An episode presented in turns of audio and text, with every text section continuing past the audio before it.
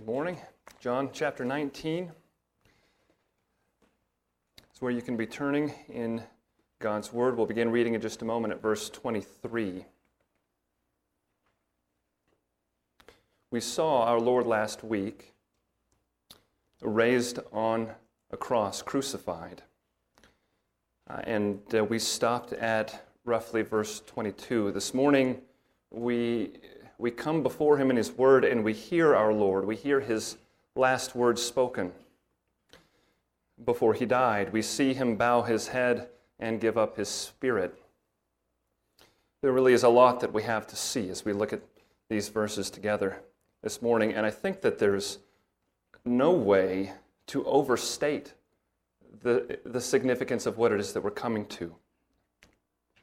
We have come now to the pinnacle of uh, much more than the, the Gospel of John. We have come to the pinnacle of the entirety of the Scriptures. That's a good statement for us to make uh, in reference to the entire series of events here his crucifixion, his death, burial, his resurrection. It's very good to see that sometimes as a single entity and to say this is the pinnacle of what God has prepared us for. It's the pinnacle that we live off of going forward. That is true of those events as a whole. I don't feel any need to hesitate when I look at the words of verse 30 here. I don't hesitate to hear those words and to call this something of a pinnacle of all of it. And so we focus here this morning, verses 23 to 30. There's actually quite a bit for us to see and understand together. John is doing some amazing things in this passage. And so we'll consider together what he describes in, in three pieces. There are three sections we'll walk through. He speaks to us and gives us a detail about Jesus' garments in verses 23 and 24. It's the first thing we'll see. Jesus' mother in verses 25 to 27, and Jesus' death in verses 28 to 30. And so we'll walk through those three places, and we may be surprised in some of what we find there. But throughout all of it, the concept that we're really going to be considering together, because of how John explains this to us, is the concept of fulfillment. You'll hear it multiple times as we read the passage. You'll notice the emphasis that John is placing here as he's guided by the Holy Spirit on the extent to which fulfillment is happening as we hear the words of this text. So before we go any further, let's read together verses 23 to 30. I'll be reading from the English Standard Version. If you're able, would you stand with me for the reading of God's Word?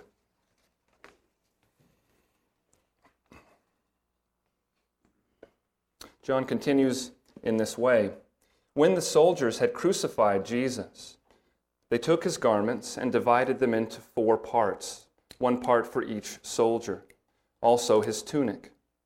But the tunic was seamless, woven in one piece from top to bottom. So they said to one another, Let us not tear it, but cast lots for it to see whose it shall be. This was to fulfill the scripture which says, They divided my garments among them, and for my clothing they cast lots.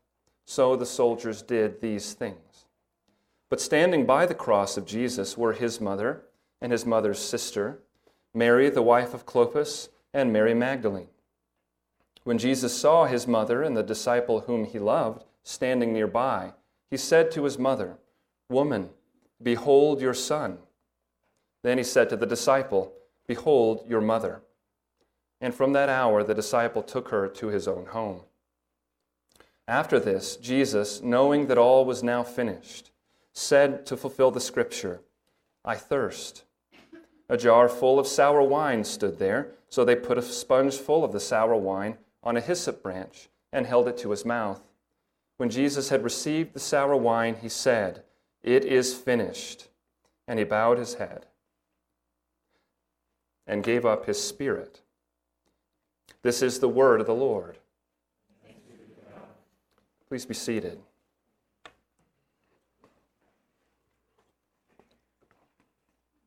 It isn't hard for us to notice as we read that with every detail that John is giving to us, important pieces are falling into place about the significance of what's going on. Uh, let's look at each of these three scenes that he describes to us as Jesus is dying on the cross. And let's try to see how they come together and create this picture. The first is, is the picture relating to Jesus' garments in verses 23 and 24. It's a focus on these four soldiers. It says, When the soldiers had crucified Jesus, they took his garments and divided them into four parts, one part for each soldier, also his tunic. But the tunic was seamless, woven in one piece from top to bottom. So they said to one another, Let us not tear it, but cast lots for it to see whose it shall be. This was to fulfill the scripture, which says, They divided my garments among them, and for my clothing they cast lots. So the soldiers did these things. There's a book out, an older book now, uh, entitled The Daily, uh, Daily, Life in Palestine at the Time of Christ. Uh, this book lists the normal clothing for a man in this time in this area.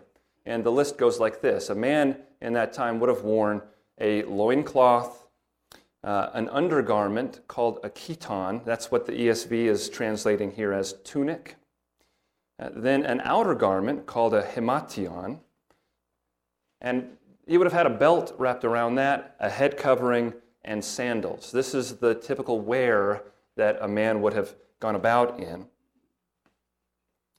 And that's helpful to us as we're trying to picture this because it can seem as if, and it may be, that they're only describing uh, decisions about two of the actual garments that are being worn. But that's not necessarily what's going on. There are a couple of possibilities here when it's describing they're dividing up his garments. It could be that they're only dividing up his outer garment, which is made up of some sewn pieces, uh, and, and that they're discussing that specifically. So that would make sense of the distinction that they're casting lots for the tunic because it was all of one piece. So maybe they're only talking about the other garment that was torn and distributed. It could be, though, that what they're doing is they're dividing up all of his articles of clothing, including belt and sandals and things like that, and that they cast lots for the whole tunic because now they've each gotten something, and there's this item still remaining, and they don't want to divide it up. Uh, Mark makes a statement in Mark 15 24 that as they were dividing his garments among them, he says they were casting lots for them to decide what each should take. That sounds like they're picking from among different types of articles of clothing and that some of them are more desirable than others, so they settle it by casting lots. Now, that, though, it doesn't really matter all that much, does it?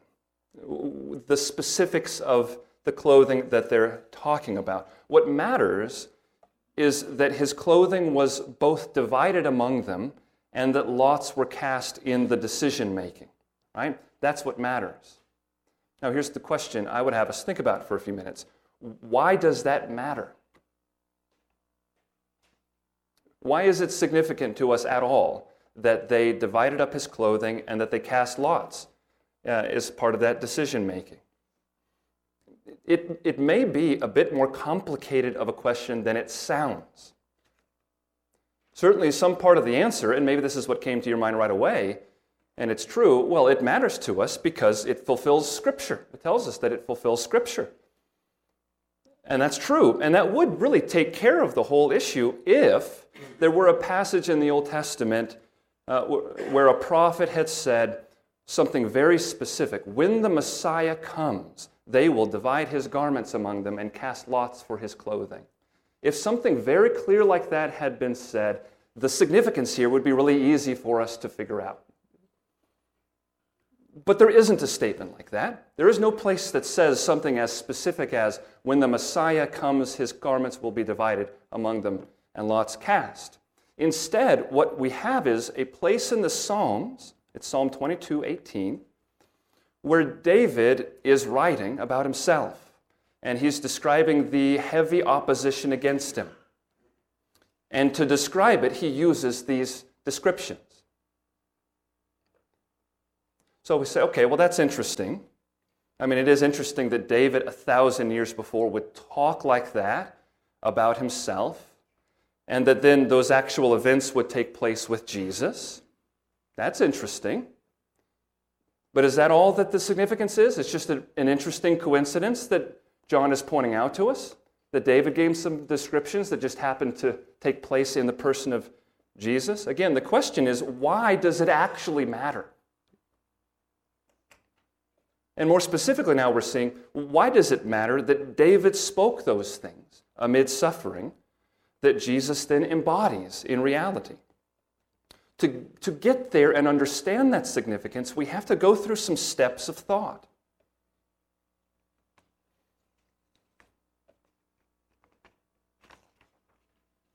And so here's how we can walk through this one step at a time. The first step is maybe the easiest. We know it's significant because John is telling us that it matters, right?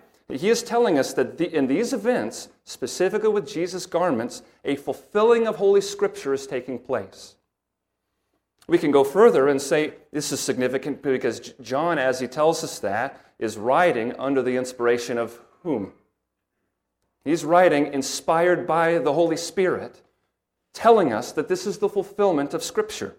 So God is teaching us to see significance in the link here. Now, again, it's possible for us to stop right there and to, to declare this is significant, and then to move on without actually understanding what the significance is. You see the potential for a missed opportunity there? It is good for us to see that it's significant, but it's better for us to understand why it's significant. In order to do that, we have to have some more categories in mind. We have to have we have to understand something of a category for what is called types and shadows in the Old Testament that pointed forward to Christ. So, for example, the book of Hebrews compares the sacrifice of bulls and goats to the sacrifice of Christ, right? Um, as that writer makes that comparison, he's not creatively coming up with a literary device of comparison for us, is he? No, he's counting on the fact that we, as we read him, we understand the significance of those Old Testament sacrifices. We understand that they were commanded by God and that they were sacrifices for the atoning of sin. He's expecting that we understand that. He's, he's counting on it in order for us to understand his point about how this relates to what Christ has done. John is making a similar assumption about the significance of David. He is counting on us understanding David's significance when he says that as this took place in Jesus' experience, it fulfilled the scriptures when David spoke these things. Now, in talking about this specific instance with David, we have to recognize that David, too, is a type pointing forward to Christ. But here's the thing about David David is not just another one of those. David is where those pictures had reached in a significant way their apex in the Old Testament. The story of the Old Testament is the story of the promised seed of the woman, Genesis 3, being protected, being uh, uh, being made to persist through great trial and danger, moving through time, and developing. It goes from a promise to Eve, it goes to Noah, it goes to Shem, to Abraham, to Isaac, to Jacob. And then with Jacob's children, it actually takes corporate form, national form in Israel, as God starts to call Israel his firstborn son.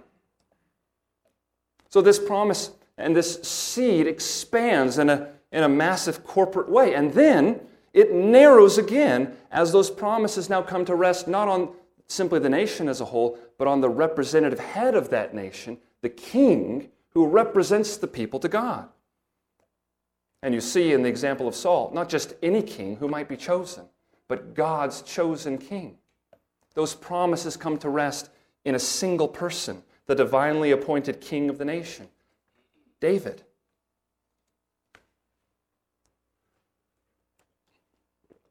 But in the Old Testament, it, it, it, actually doesn't even end with David, not really. Go back with me for just a moment to 2 Samuel chapter 7. This is the chapter where we find David planning to build God a house, build a great temple for God. And God sends the prophet Nathan to speak to him. Do you remember that?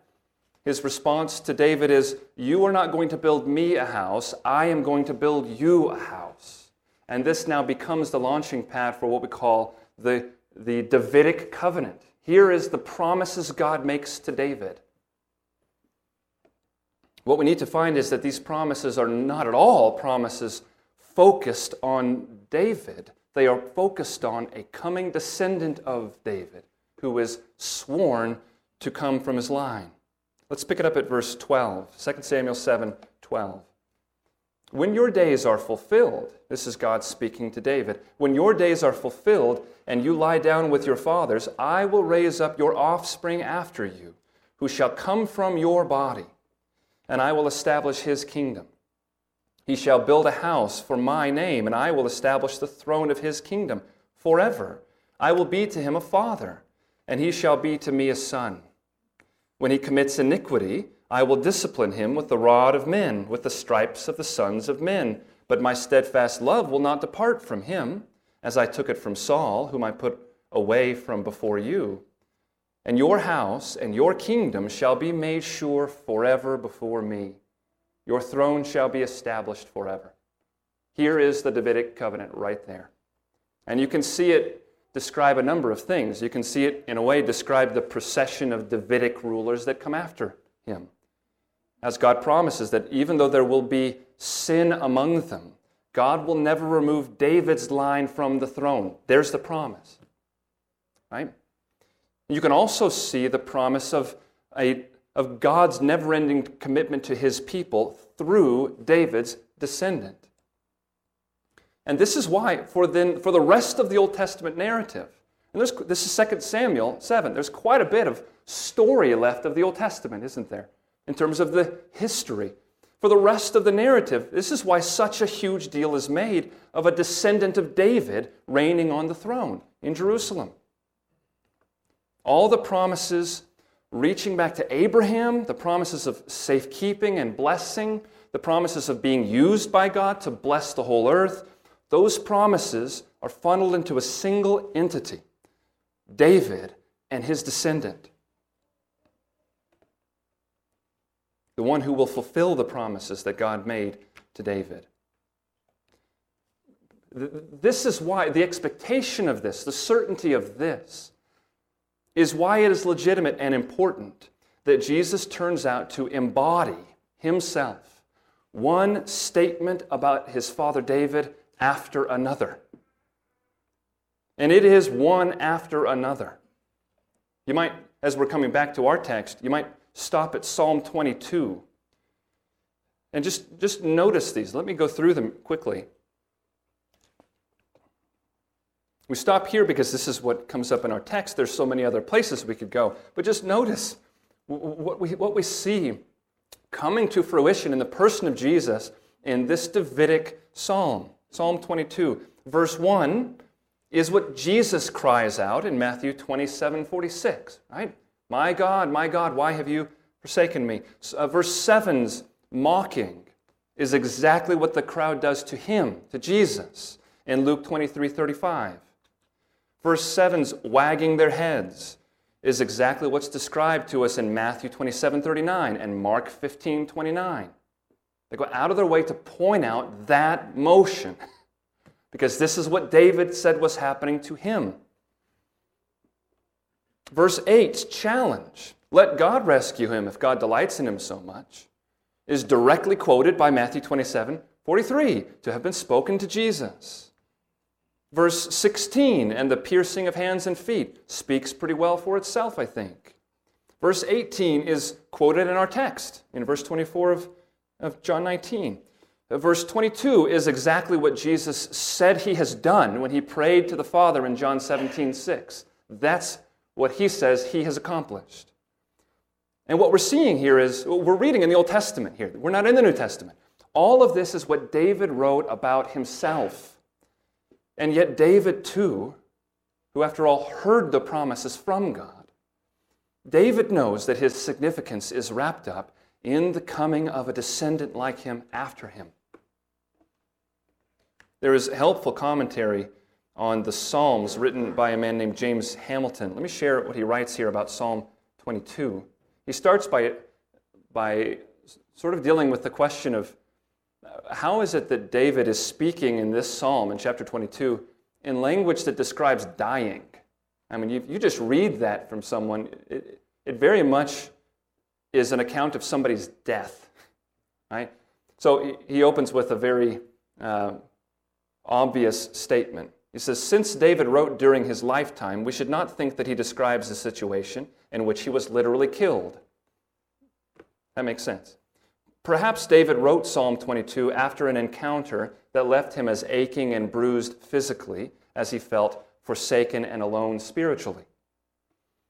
Here again, we can ask whether and how David might have envisioned his own experience being a typological pattern for that of his descendant.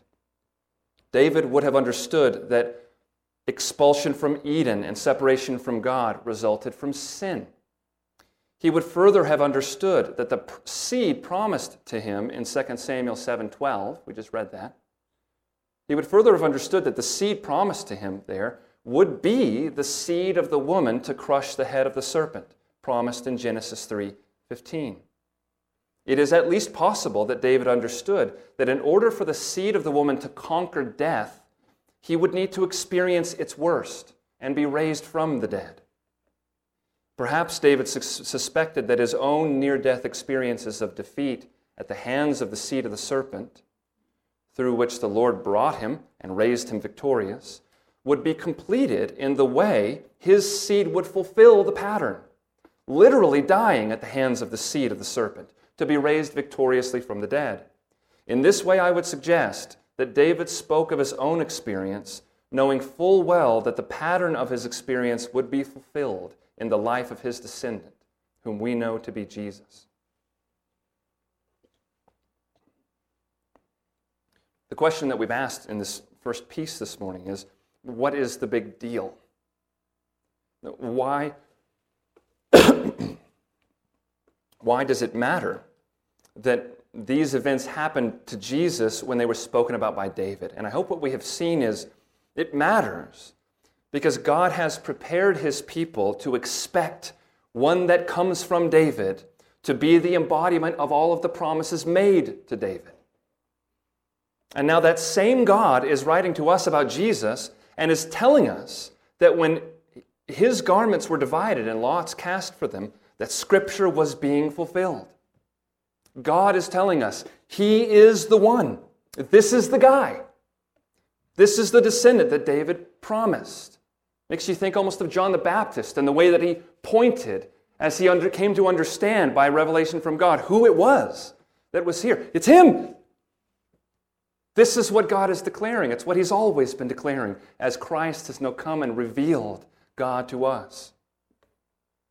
This is a big deal because by it we see just how entirely Jesus meant his words in John 5 39. He said there to his enemies, You search, you pore over the scriptures, because you think that in them you have eternal life, and it is they.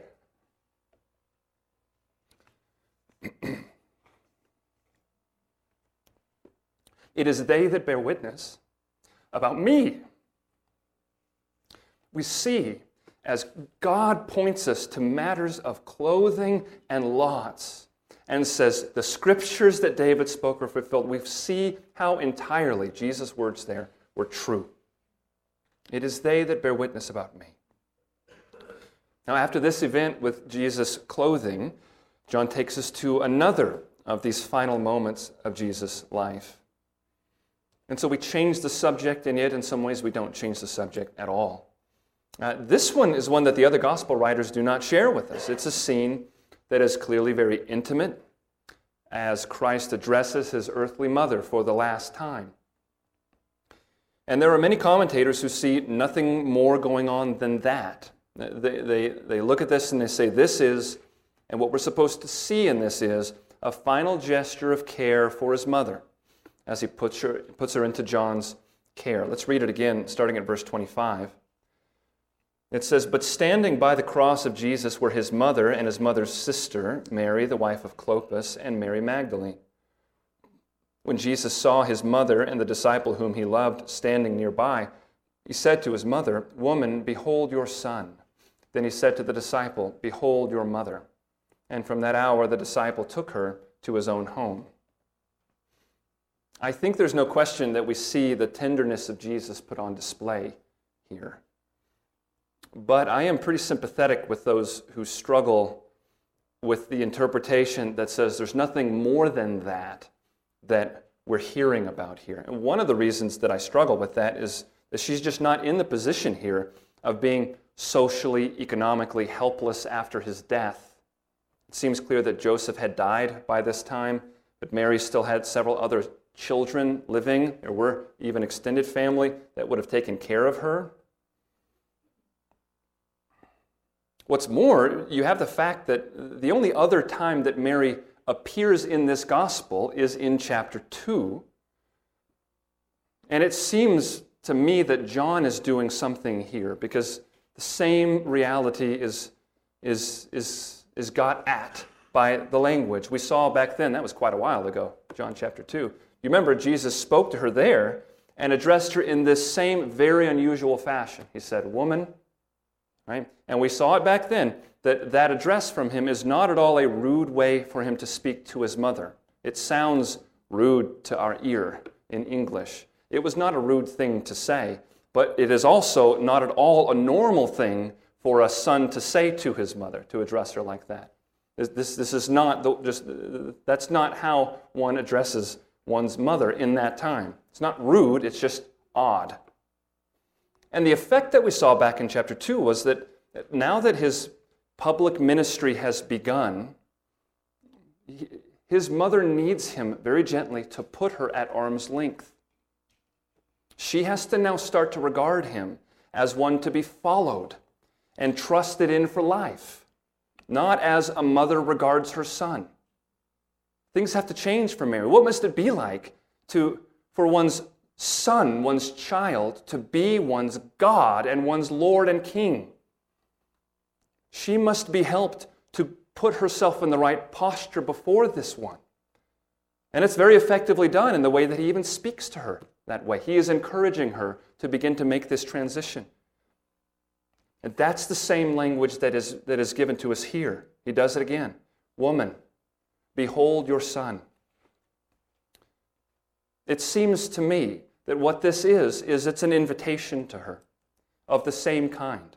Relinquish me as your son, but find a replacement in the disciple standing beside you.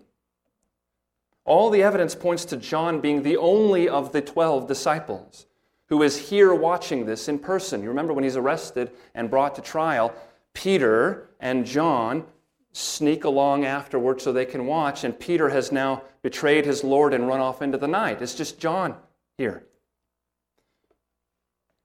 One man put it very well when he said, As Jesus dies, he replaces himself with the disciple whom he loves, and that in accordance with the apostolic rule he who receives you receives me. Remember, he said that to the disciples whoever receives you receives me. Mary will still have her son as she dwells among the love of Christ, the leadership of Christ, in the community of Christ's people. We read it last week in Mark chapter 10, verses 28 to 30. Peter began to say, See, we have left everything and followed you. Jesus said, Truly I say to you, there is no one who has left house or brothers or sisters or mother or father or children or lands for my sake and for the gospel, who will not receive a hundredfold now in this time houses and brothers and sisters and mothers and children. And he goes on. What is it that he's describing? there that he goes out of his way to make clear. I'm talking about this age. What is he describing? He's talking about the blessings of life in his kingdom. Give up whatever you have to enter my kingdom. What will you find there in this community that I have saved you into? He's talking about the blessings that are ours in Christ. And the disciples, specifically the 11 still remaining, will be the pillars of this community, among the pillars. And so Jesus turns his mother's eyes to the one of them standing with her and says, Behold, your son. Jesus is putting everything in its place as he hangs there dying.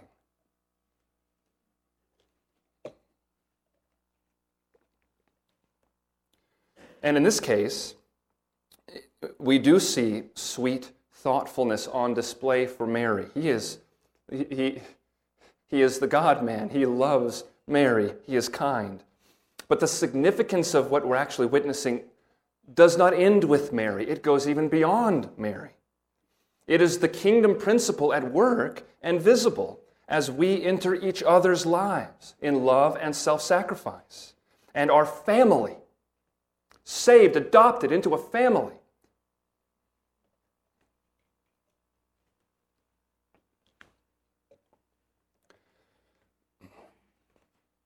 It's the principle at work among us as this happens. It's the principle at work as Scotty and Katie on suffer and endure up in Minnesota as we speak. And yet they know they have family here that lifts them up in prayer, that works to meet the needs that arise at their home here while they're gone. Through our being joined to Christ in adoption, we are joined to each other. And it is real and it is weighty.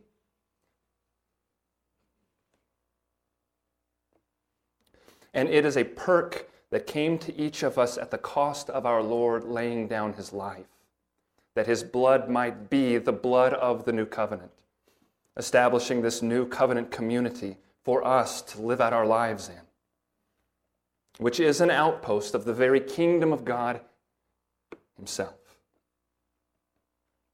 John describes these two things to us some details about clothing that went entirely unnoticed by the guards, and yet through which we can hear David shouting from a thousand years away.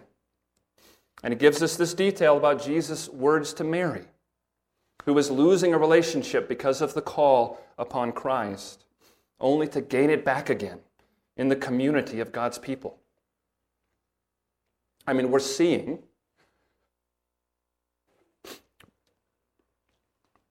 we're seeing his completed mission taking form right in front of our eyes here. And so it shouldn't surprise us that the next verses, verses 28 to 30, show Christ consumed with the idea and the joy and the relief of completion. Starting with verse 28 After this, Jesus, knowing that all was now finished, said to fulfill the scripture, I thirst.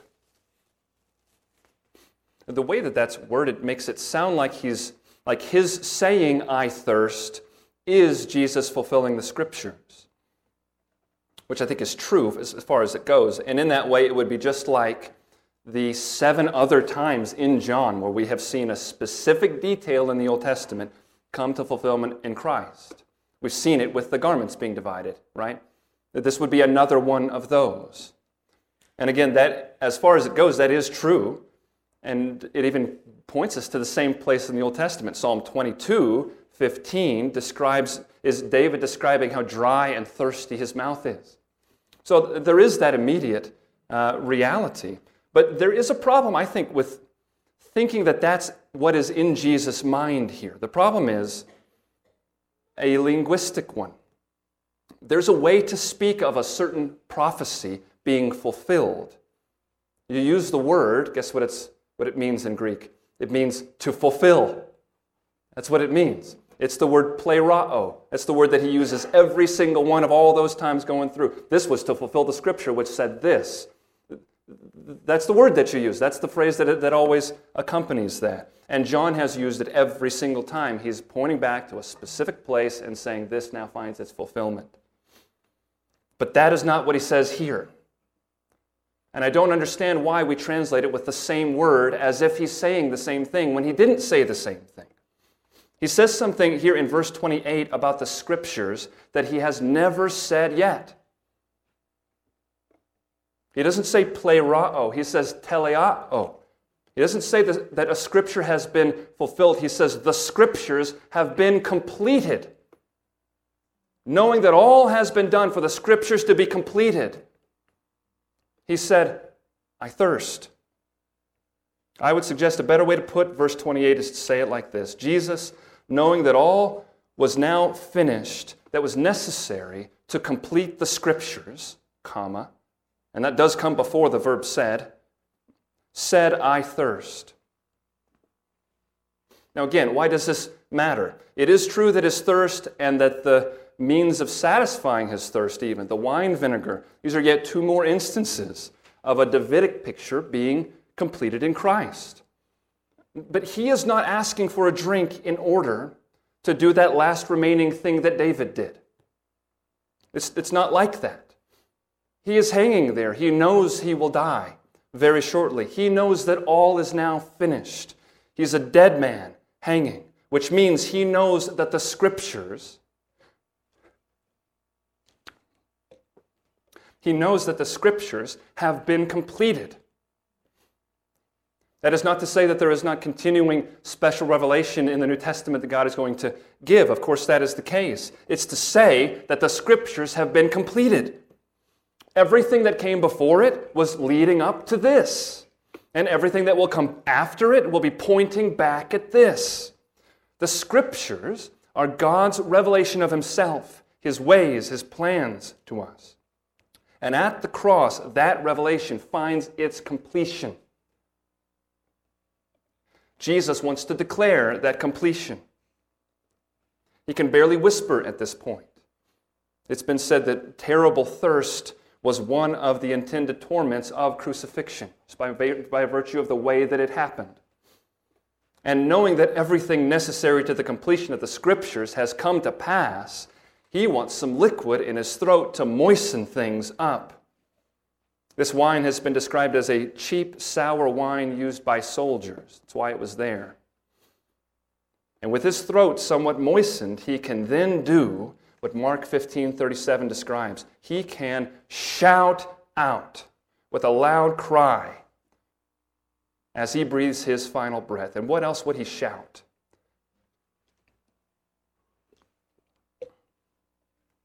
Except the words that he has been working toward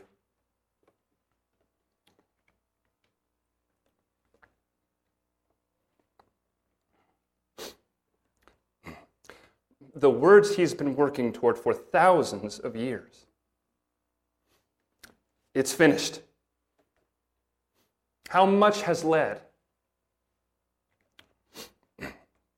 Excuse me. How much has led to this moment? Uh, his suffering on the cross is now finished. So much more than that is what is finished. God has guarded the seed line for this one to come. From Eve to Mary, how many dangers, how many obstacles, how many enemies and challenges have had to be overcome and guarded against to get here. All for this moment. Pointer after pointer has aimed at this moment and has been waiting for this moment to find fulfillment.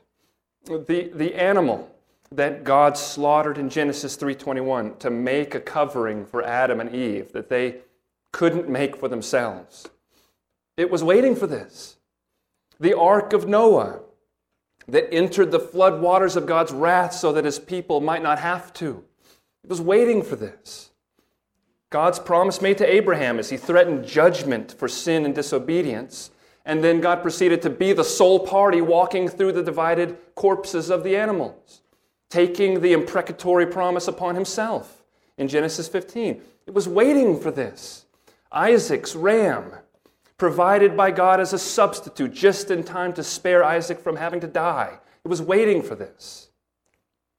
Speaking of animals, those lambs, those countless, countless lambs slaughtered at Passover, year after year after year, that by their blood God's wrath might pass over his people. It was waiting for this, as was every drop of blood from that sacrificial system that God ordained and instituted that put off God's wrath but always needed redoing the next day.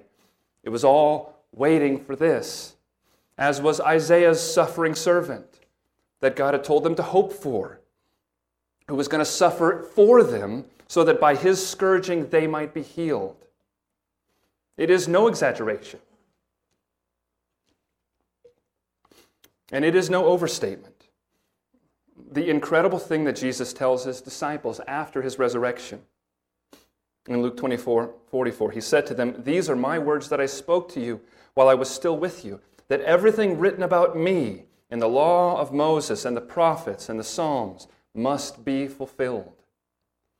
It's all, always been about him. All of what God has planned to do in his pleasure and joy to redeem a people for himself. We heard about it powerfully this morning in Sunday school. That we might know the surpassing greatness of his power toward us who believe. It was all leading to this. And it all comes to completion there. My friends, it is what your life has been all about, too.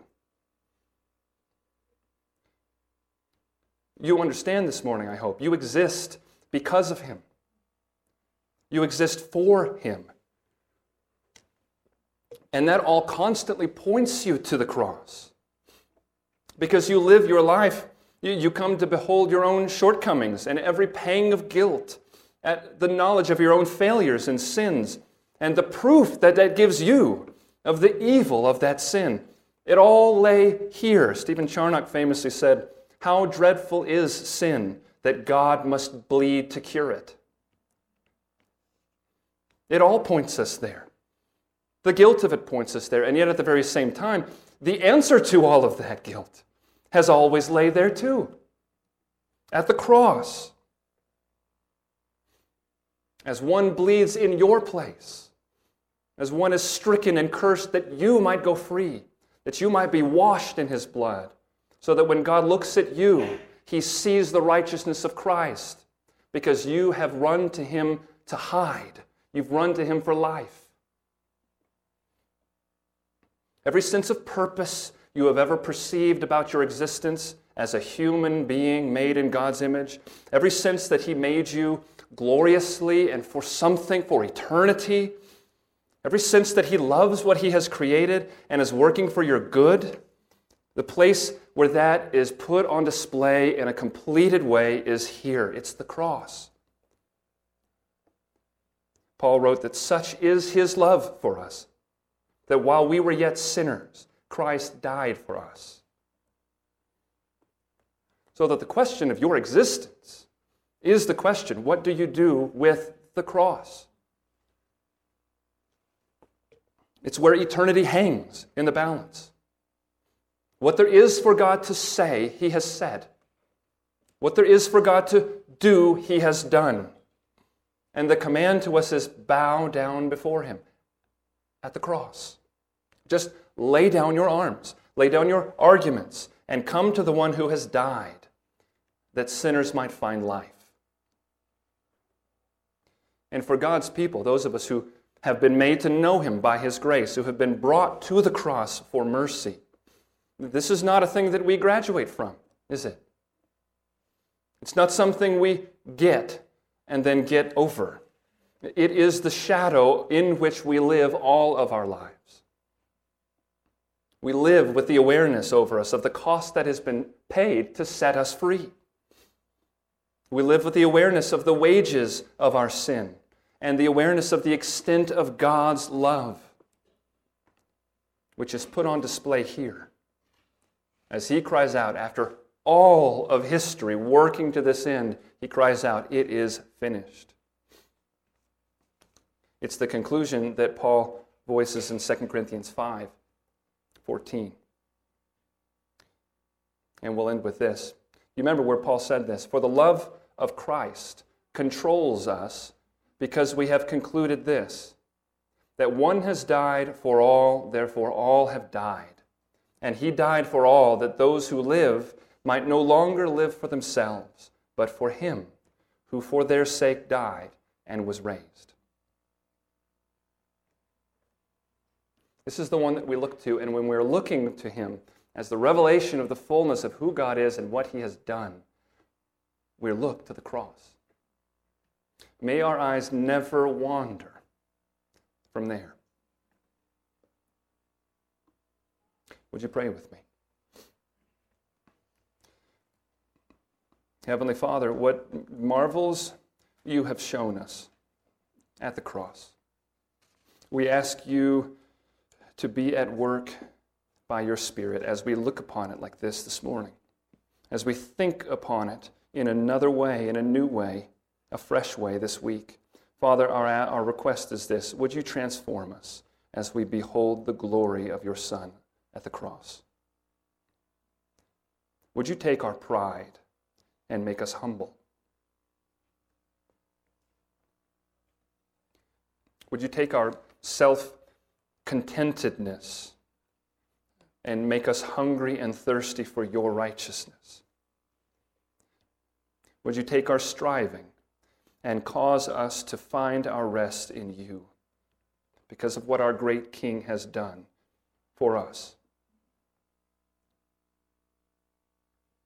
Bless us in these ways, we ask, Father, and in that way conform us to the image of the one that we have been made to love. We ask this in Jesus' name. Amen.